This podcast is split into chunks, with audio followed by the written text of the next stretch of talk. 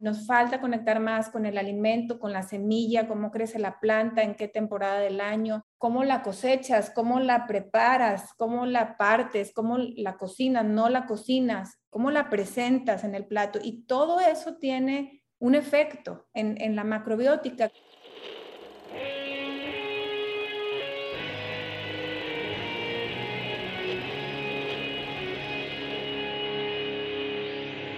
Bienvenidos a Volver al Futuro Podcast, donde platicamos con las mentes que nos impulsan a crear el nuevo paradigma de salud y bienestar, conducido por Víctor Sadia.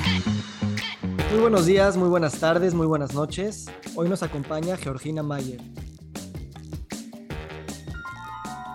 Georgina Mayer es emprendedora, madre de familia, chef en dietas basadas en plantas y dueña del restaurante Casa Macro que combina un espacio culinario, huerto y centro de aprendizaje. Es conferencista y miembro de varios consejos públicos y privados para resignificar y recalibrar procesos alimentarios de maneras sustentables y regenerativas. Geo, gracias por estar aquí. Gracias, Víctor, por invitarme. Encantada de estar aquí contigo. Tú eres arquitecta, pero a lo mejor mucha gente no te conoce por eso.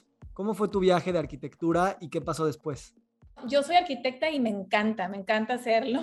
Yo estudié arquitectura y mucho porque yo quería ser chef. Desde muy niña mi, mi sueño era ser chef y jugaba las comiditas y cocinaba siempre que podía y me gustaba mucho esta experiencia de crear algo de la nada y presentarlo y que fuera algo que fuera para otros y que lo disfrutaran como esa parte del servicio pero cuando me tocó elegir mi carrera, eh, aquí en Monterrey, donde yo vivo, no había esa posibilidad de ser chef, no había esa carrera disponible. Entonces me hubiera tenido que ir a, estudiar a otra ciudad y por algún motivo no, no era lo que yo quería hacer. Yo quería estar aquí con mi familia, tenía aquí mis amigos, mi vida. Y entonces, pues en la búsqueda la arquitectura fue como que lo que más se acercaba a ese objetivo, a, esa idea de idear algo, diseñar algo, crearlo y, darlo en servicio a otros. Entonces disfruté mucho, mucho, mucho mi carrera. Eh, y al momento que llegué ya a la etapa de la práctica, sí practiqué un corto tiempo porque luego pronto me fui a, me casé y me fui a estudiar fuera. Mi esposo se fue a estudiar fuera, él también es arquitecto. Y pues ahí ya estaba yo como a cargo de una cocina y con todo el, ímpetu y las ganas de crear platillos ricos y, no solo eso, sino también saludables, que también es parte de un poquito de mi historia. Entonces, de ser arquitecta en, una carrera universitaria y ejercer un tiempo y luego pues influir un poquito y colaborar con mi esposo en algunas cosas, la verdad es que soy más una arquitecta de la cocina. Me gusta mucho crear cosas en la cocina con los alimentos y pues tengo a, mi disposición todos esos materiales que nos da la naturaleza maravillosos para, para crear platillos. ¿Qué cosas que aprendiste en arquitectura te han servido en nutrición y en estas artes culinarias? ¿Y qué aprendiste en nutrición que también podría alimentar la arquitectura o el trabajo de los arquitectos? Qué padre pregunta, porque al momento que me la estabas haciendo, se me vino a la mente eh, las palabras y el recuerdo de un maestro muy querido que tuve, muy, muy querido, Agustín Landa, que nos enseñó y me enseñó que una casa, por ejemplo, un edificio, una casa, cualquier cosa que tú diseñes, siempre tiene que tener un corazón. Y yo creo que esa fue la enseñanza más valiosa que tuve en mi carrera y que aplica finalmente a todo lo que hagas, ¿verdad? Entonces, en, el caso de las casas, pues el corazón puede ser un patio central en torno, el cual es todo lo que está alrededor, es, gira en torno a ese patio central y le da vida, o puede ser este, una fuente, o puede ser algo que ese espacio al que llegas bombea, ¿verdad? Esa energía de amor y se siente. Ese, yo creo que ese, ese aprendizaje lo podemos aplicar a todo y en, aplicado a la cocina y aplicado a la salud, ¿Qué es lo que le da sentido a, tu práctica o a tu interés por generar en otros el interés, la inspiración, el, ¿verdad? el ánimo, el deseo de, de generar salud en sus vidas, de crear salud en sus vidas y tiene que venir de la mano del corazón. No puede ser todo solamente la mente o solamente la teoría. Cuando lo quieres llevar a la práctica y pasa por tus manos, tienes que imprimirle ese corazón. Y luego me decías al revés, ¿verdad? De, la nutrición, o sea, que he aprendido en el campo de, las artes culinarias que de cierta forma influya en la arquitectura, pues, híjole, muchas veces esos corazones de esas casas son las cocinas.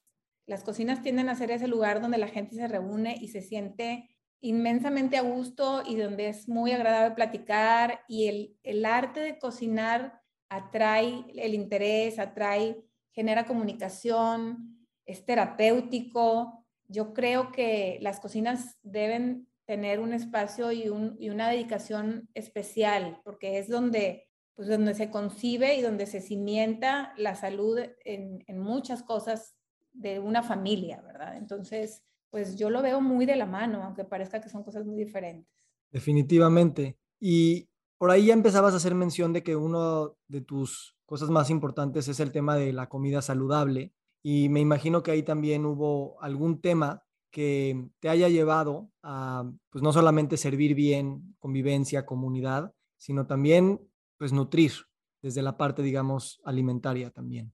Sí, definitivamente. En, en mi infancia, creo que un episodio de mi vida, una etapa de mi vida donde yo ahorita, en, en este momento, puedo irme hacia atrás y decir en qué momento germinó esa semilla de ese interés por el tema de la salud, por el nutrir, como me dices, como el alimentar. Yo creo que fue desde la infancia. Yo, yo era una niña muy observadora, muy tranquila y tuve la grandísima fortuna de tener buenos padres y buenos abuelos y muy cercanos todos.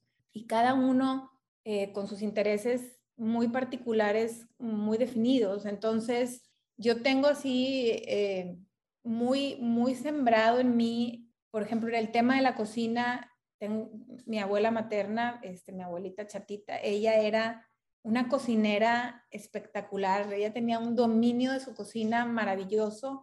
Mi mamá cuenta esta anécdota que, que nos llevaba a visitarla, veníamos de mi casa de comer y en el momento que ella nos abría la puerta, mi hermana y yo, lo primero que le decíamos antes de saludarla era, tenemos hambre, tengo hambre.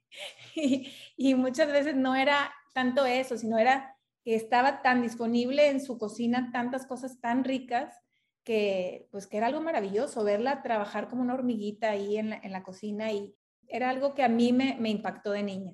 Y también mi abuela, mi abuela paterna, con ella compartía mucho el, gusto de, sentarnos a, hacer galletitas y, y, ella tenía esta cosa que en las navidades a todas las familias, de, a todos sus hijos y sus familias, nos regalaba unos botes así gigantes de galletas que ella hacía. Se ponía a prepararlas, yo creo que desde octubre las iba congelando. Y ese sentido del, hacer algo para regalarlo y luego saber que ibas a tener ese regalo maravilloso en la mañana de Navidad y, compartirlo en familia, pues también eh, ahí también eso influyó. Y eso es como en lo culinario, pero luego en, el tema de la salud, mi abuelo paterno tenía todo este interés en la herbolaria, eh, le gustaba mucho saber de plantas y pues también hacía sus menjurjes y sus combinaciones y sus semillas, e iba y conseguía deshidratada, encapsulaba y también eso fue otro factor que me, que me influyó de, cierta forma y todos esos ingredientes y cosas pues a veces los vives y no lo, no lo transformas en, en un quehacer necesariamente, ¿verdad? En el caso mío, yo reconozco esas influencias clave y me encanta, ¿verdad? O sea, es, aprendí del alimento no solo como, como algo para saciar el hambre, sino como algo para compartir, como algo para demostrar cariño, para como, como instrumento curativo. Entonces, el alimento tiene todas esas modalidades y sí, mi sueño terminó siendo esta,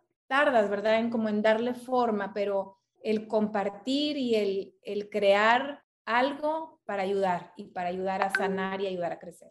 Gracias. Y una vez me contaste sobre otro familiar que tenías que también estuvo muerto un ratito, ¿no? Y, regresó. Sí, hace 15 años eh, mi suegro tuvo una, entró al hospital para una cuestión que pues, los médicos decían que era algo de rutina, que estaba dos, tres días en el hospital y salía, y resultó ser más complicado. Eh, era un tema del corazón y le iban a poner unos, unos stents. Eh, se complica la cirugía, su corazón se detiene por completo y está ocho minutos, eh, pues literalmente muerto en la, en la sala de operaciones. Afortunadamente lo sacan adelante con mucho trabajo y pues fue un episodio en la vida de él, él podría platicarlo mejor, pero sí muy dramático donde pues donde de ser un hombre muy activo, él, él, ahorita está por cumplir 89 años, entonces en ese tiempo tenía casi 75 y era, era y sigue siendo un hombre pues fuerte, ¿verdad? En ese tiempo muy activo en su negocio, en su trabajo. Y este episodio, pues sí fue un antes y un después. Él durante ese tiempo, después de ese tiempo, estuvo en total, si no me equivoco, como mes y medio en el hospital. De ser dos, tres días fue mes y medio, de los cuales estuvo como dos semanas en cuidados intensivos. Y algo que a mí me, me impactó mucho, yo ya estaba involucrada en todo este tema de la alimentación, la salud, yo, yo conocía y sabía del poder de los alimentos para ayudarle a revertir su problema. En ese tiempo lo mandé a leer a Dean Ornish y otros cuantos ahí, cosas que le compartí, pero pues bueno, sus médicos más cercanos y todo, con pocas herramientas en, temas del estilo de vida, en temas de alimentación, el, momento que pasó a cuarto, este, estaban ahí sus huevos con tocino para desayunar y para mí eso era pues sorprendente. Y pues influí un poco lo que pude, pero hay que ser muy respetuosos. Yo creo que esa es de las cosas más difíciles en esto. Tienes que ser, quieres decir lo que tú sabes, pero tienes que ser también muy respetuoso y hay, hay muchas otras opiniones. Hay otros hijos, hay, hay muchas personas que, inclusive los médicos con, con más, digamos... Credenciales. Más credenciales y, y más y reputación y, y derecho, con más derecho a decir lo que está bien y lo que es mejor y lo que no es tan bueno. Entonces, dije lo que pude y, pues tomé mi lugar junto con, con, mi esposo, porque él también a lo largo de este camino, él ha ido junto conmigo en el tema de la alimentación y todo eso lo hemos compartido desde el principio. Pero bueno, o sea, pasó un año y él usando un bastón, su calidad de vida se fue muy para abajo y al año el médico le dice, todo está muy bien, solo que fíjese que le tengo una noticia, yo creo que vamos a tener que volver a hacer la misma operación. Y ahí mi suegro, este, yo creo que despertó el sueño, no sé, o, se armó de más valor o recordó todo lo que había, había vivido y dijo, por ningún motivo, yo ya no voy a hacer que mi familia pase por esto. Para mi suegro, su familia es lo más importante, lo más preciado que tiene. Entonces, me acuerdo que me habló por teléfono en algún momento y me dijo, dime qué tengo que comer lo que tú me digas, eso voy a comer y, yo quiero sentirme mejor y va. Entonces, pues ahí de la mano acompañándolo a él y a mi suegra, hizo muchos cambios.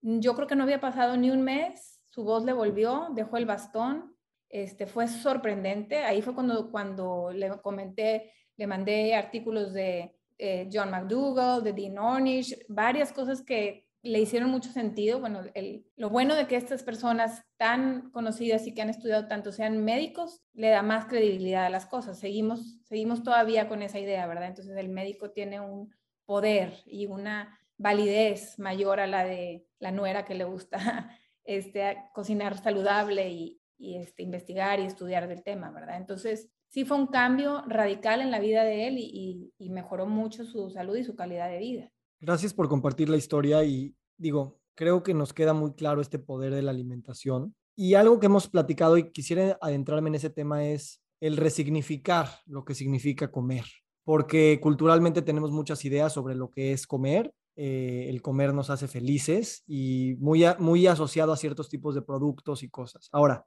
la primera vez el doctor te va a decir, tienes tú que comer esto para estar saludable, ¿no? O a veces una persona que ni siquiera es doctor y te lo va a decir y tú no vas a querer. Y mientras más prescribamos la comida como una prescripción médica, más alejados nos vamos a ir del verdadero significado que podría tener. Y tú has dicho que cuando quieres transformar algo, pues tienes que hacerlo cercano al corazón. Entonces, ¿cómo has pensado en estas actividades culturales, iniciativas, pláticas, eh, reflexiones, meditaciones para resignificar lo que es la comida, lo que es una, una, simple y sencilla zanahoria. Claro, creo que lo platicábamos la otra vez, ¿verdad? Y el alimento, el alimento es algo poderosísimo y nadie nos enseña a comer. O sea, aprendemos a comer por el ejemplo y por lo que nuestros padres con todo su amor y con los recursos que tienen a la mano nos enseñan o nos proporcionan. No quiere decir que,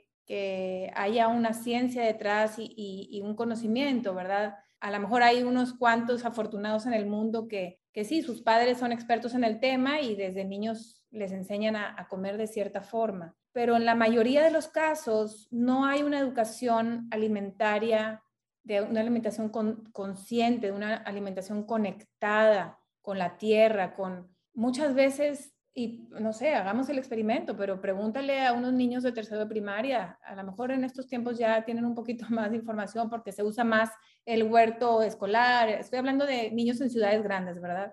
pero a lo mejor pregúnteles si cómo crecen las sandías y no, a lo mejor no saben si es de árbol o si cómo es o, o de dónde viene lo que está en su plato. O sea, muchas veces o la mayoría de las veces no tenemos esa información y entonces hay una desconexión. Entonces, cuando yo me voy a alimentar y voy a una de estas cadenas de hamburguesas, bueno, yo no voy, pero es muy común que vayamos a estos lugares, ¿verdad?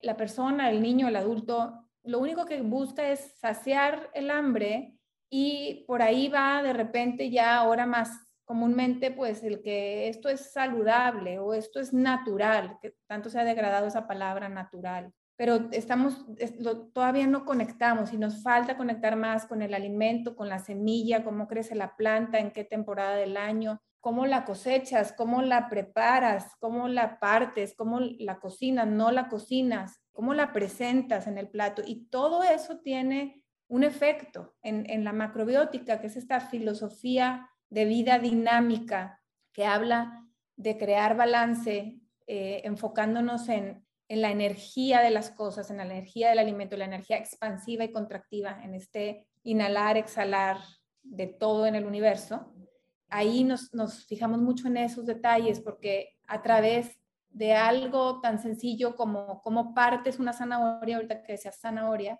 pues puedes estar generando un efecto u otro. Si la rayas, si la cocinas, si la pones en un caldo, si la fríes, si la asas, ¿verdad? Todo eso genera diferencias. Pero sí, necesitamos conectar más. Es lo que yo creo donde está el, el, el meollo de todo. En entender y empezar a aprender más de dónde viene lo que está en mi plato y reconocer todo ese camino y todo ese proceso y todos los involucrados para que yo tenga en, mi plato unas zanahorias y un arroz. ¿De dónde viene eso?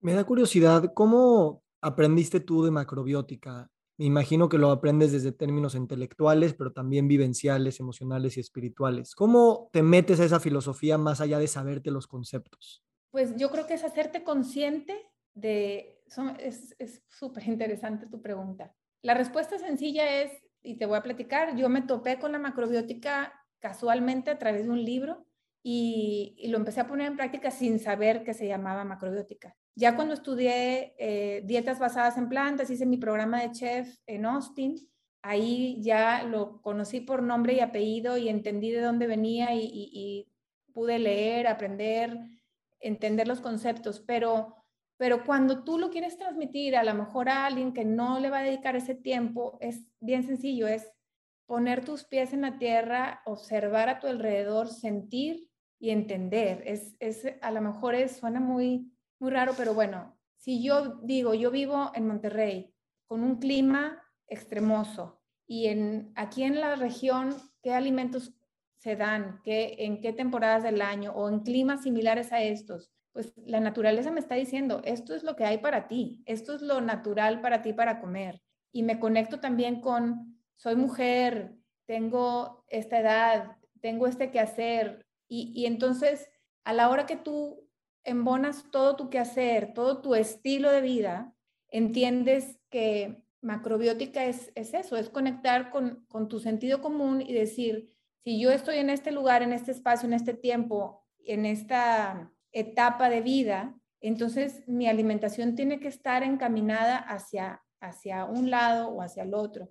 Suena a lo mejor, no, no quiero que suene difícil, es algo súper sencillo. Cuando, cuando yo empecé a leer más a fondo de macrobiótica, es algo que, me, lo quería devorar. Quería así como, yo decía, es que esto yo, lo quiero entender en este instante ya, quiero que entre en mi cerebro y ya lo entiendo. Y me fui dando cuenta que no, que había que irlo paladeando, que había que ir como la buena comida, ¿verdad?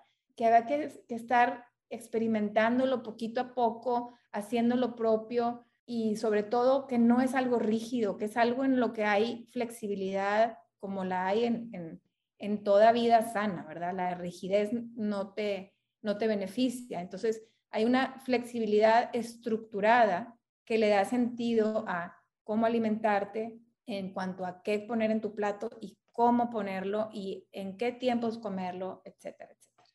Me encanta esto. Yo, yo estudié filosofía y lo digo aquí porque a veces pensamos que estas cosas como que, que tienen que ver con la vida pragmática, ¿no? Pero la vida pragmática está llena de filosofía y como dices, la filosofía no es leerte los libros, es de alguna manera vivenciarla con todas tus acciones, tus respiraciones, tus palabras, ¿no? Definitivamente a través de lo que comes. Y no es tanto que lo tengas resuelto, ya vives filosóficamente o ya vives, este, sino que tu intención está ahí y permites estarte siempre eh, moviéndote, flexibilizando entre, entre la expansión y la contracción muy, muy propia del, del yin y el yang, ¿no?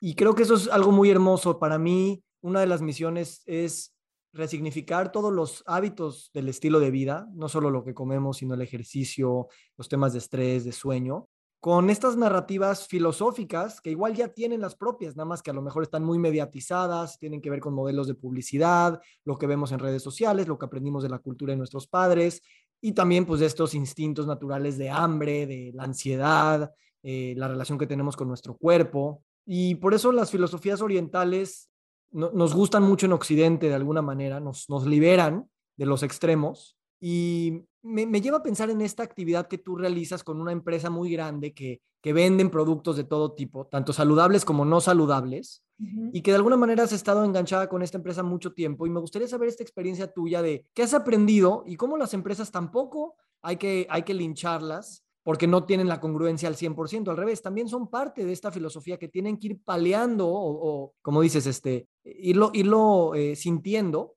pues para que poco a poco vayamos creando esto que queremos hacer en conjunto, ¿no?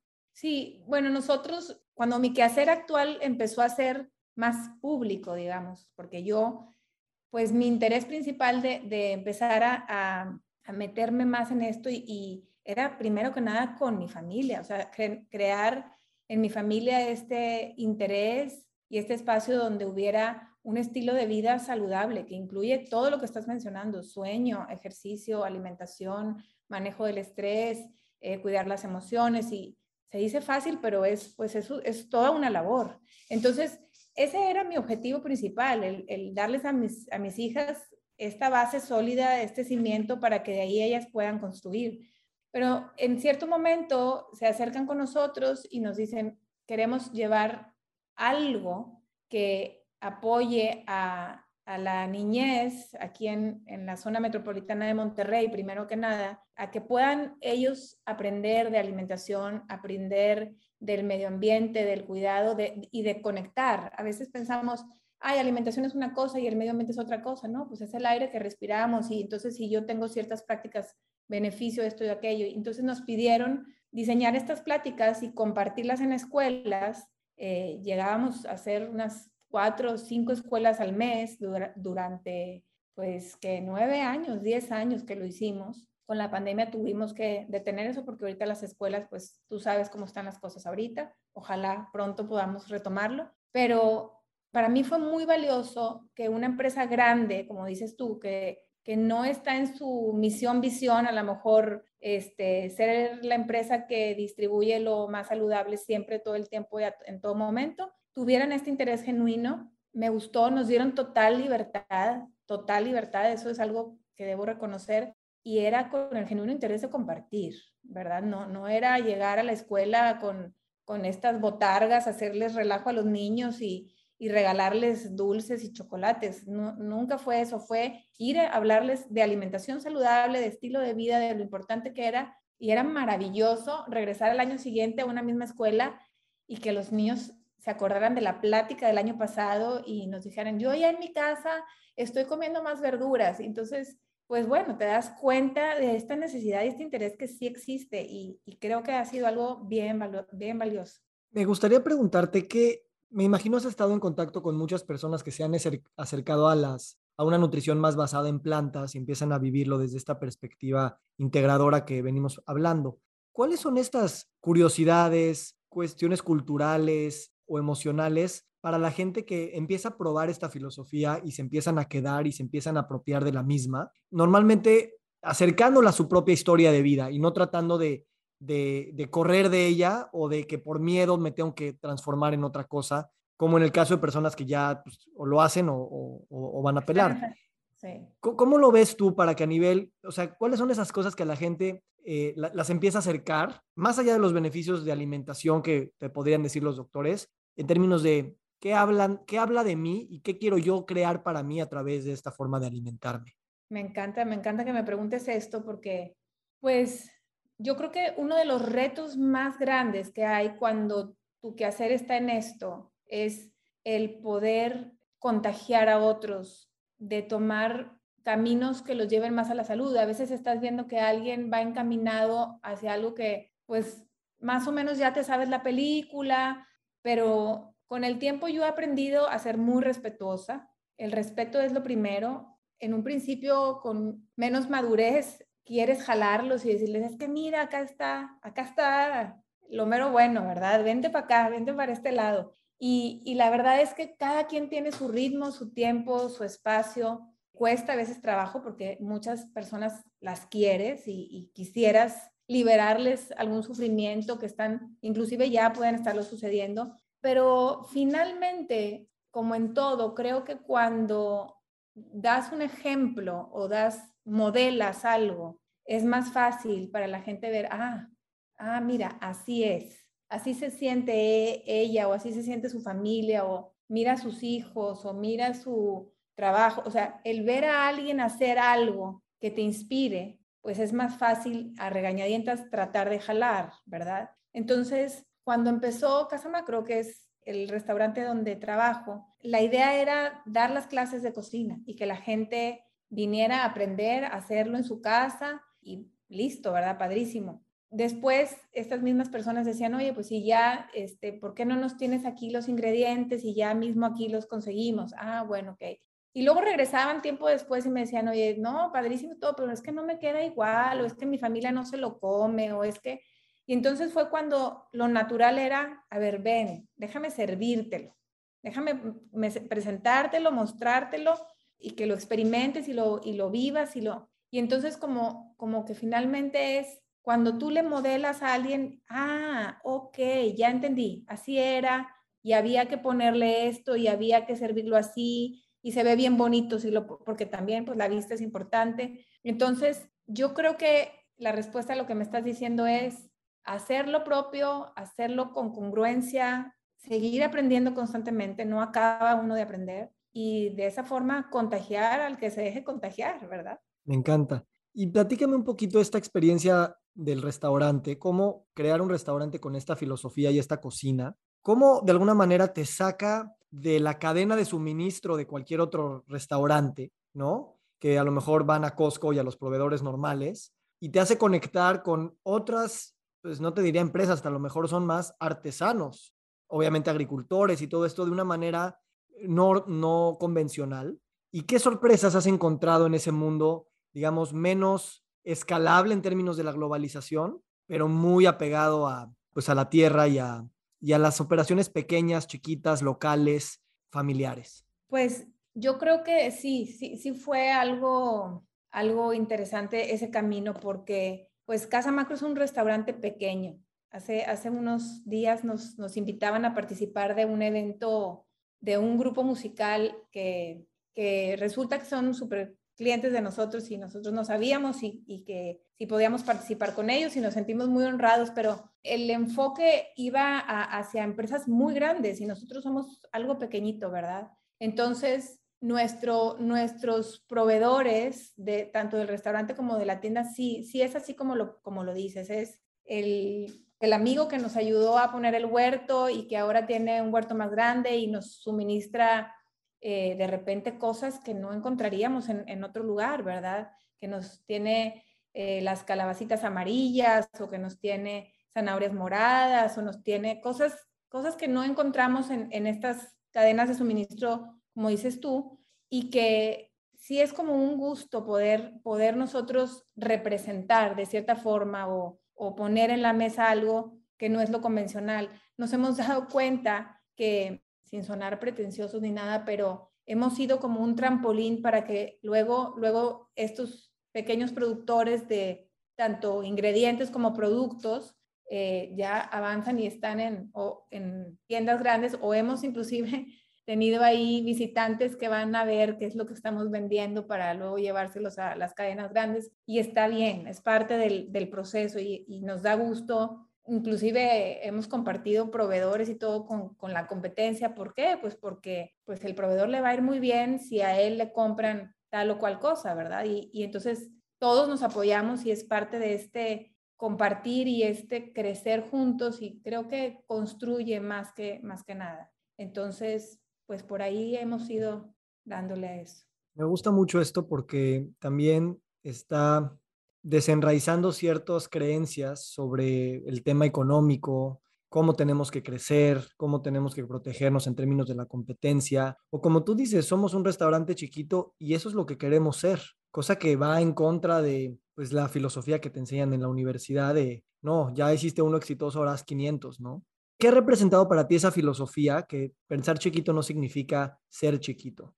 Pues yo creo que yo me lleno muchísimo cuando una persona viene y se siente contento y satisfecho y, esa persona va y lo comunica a otros y, y, luego los trae y yo eso para mí es, es un regalo, que las personas te digan, me sentí muy bien con tu comida, me sentí como no me había sentido y nunca me había puesto a pensar que en, este, en esta cuestión que me, que me dices, o sea, ser chiquito contra ser grande, qué beneficios, pero pues somos muy cercanos al cliente y somos grandes en sus corazones y eso a mí me encanta, o sea, el, el, que para ellos vengan y te digan, es que Casa Macro, y, y que te lo dicen y, y, pareciera que Casa Macro es un castillo, ¿verdad? Y es, es una cosita, pero eso a mí me llena el corazón y, y me encanta. Y yo espero que, que, sí. Y nos dicen, mucha gente nos dice, no, que abre una sucursal acá y otra acá. Y, y, bueno, también, también soy mamá y también soy esposa y también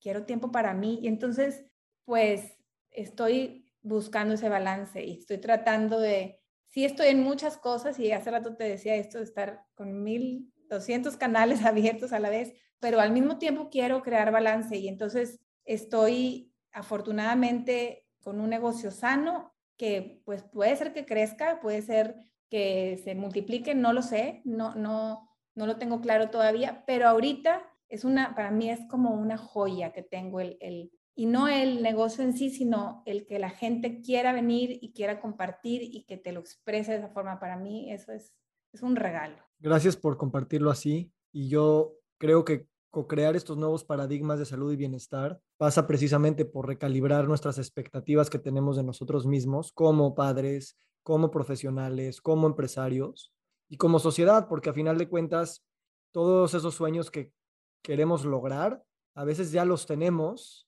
y solamente por tener esta idea de escasez, de no es suficiente o si yo no me pongo las pilas alguien más me las va a ganar, construimos cosas muy grandes pero que se sienten chiquitas, mientras que cuando construyes cosas chiquitas se sienten las más grandes del mundo. Y yo creo que eso es cierto para cualquier profesional de la salud que se sienta enfrente de un paciente, cualquier maestro que se enfrente de un alumno, cualquier padre de familia que se dedica con ese esfuerzo adicional de tiempo, de esfuerzo, de vulnerabilidad, de autenticidad, para establecer estas creencias eh, dentro de su familia o de su sociedad. Entonces, Gracias, eh, Geo, por tu ejemplo, gracias por tu apertura y tu autenticidad, y gracias por enseñarnos que es espiritual este tema. Más allá de ser un tema de nutrición digestiva, un tema de sourcing y, suministro de cadenas productivas, pues es un tema de afirmar eh, la visión con la que queremos estar despiertos en, esta, en este regalo que es la vida. Entonces te lo agradezco y me encantaría preguntarte si tienes algo más que nos quisieras compartir relativo a, lo que tú quieras. Pues me gustaría quedarme porque aprendí mucho platicando contigo.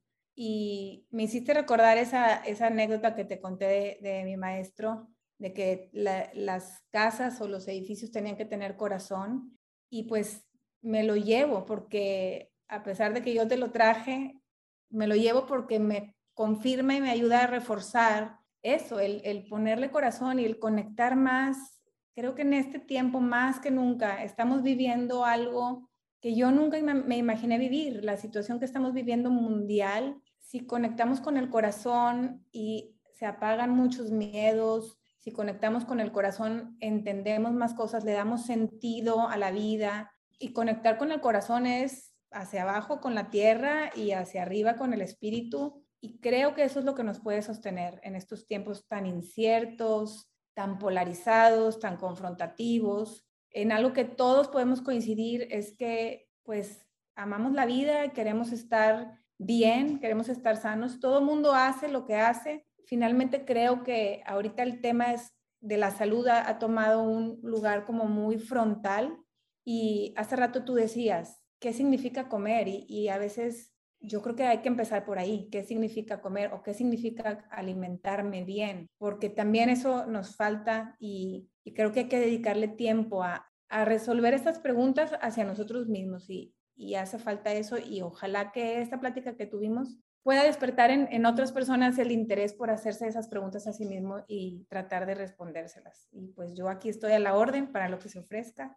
Encantada de platicar contigo. Yo también, Geo, y me dejas con muchas preguntas, pero una que, que a lo mejor tú me puedes responder porque no la tengo clara es si las sandías crecen de árbol o de la tierra. En mi escuela no, no, no me lo enseñaron y supondría que por su tamaño es de la tierra, pero tú me dirás si es así. Sí, es una planta rastrera, haz de cuenta que eh, crece como las calabazas, ¿has visto las calabazas? Que son también súper pesadas, es así rastrerita, avienta así como los tallitos y se van agarrando. Si les pones un, algo donde se agarran, puede subirse un poquito, pero de ahí cuelgan las sandías poquito, porque pues son grandes, pero sí, va, va rastrerita.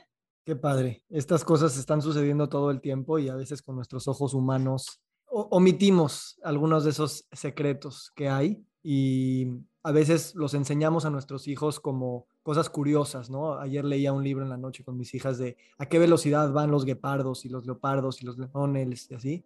Y es muy interesante, pero pareciera que le estamos dando información enciclopédica, pero hay una información existencial ahí escondida que es, es, es la riqueza y, y, lo bonito de todo es que todos somos espejos. Entonces, qué bonito que con esta descripción que haces de la sandía, pues nos recuerda sobre los caminos que nosotros transitamos para co-crear paradigmas de salud y de bienestar. Muchas gracias, Geo. Te deseo feliz día. Muchas gracias, Víctor, a ti y encantadísimo.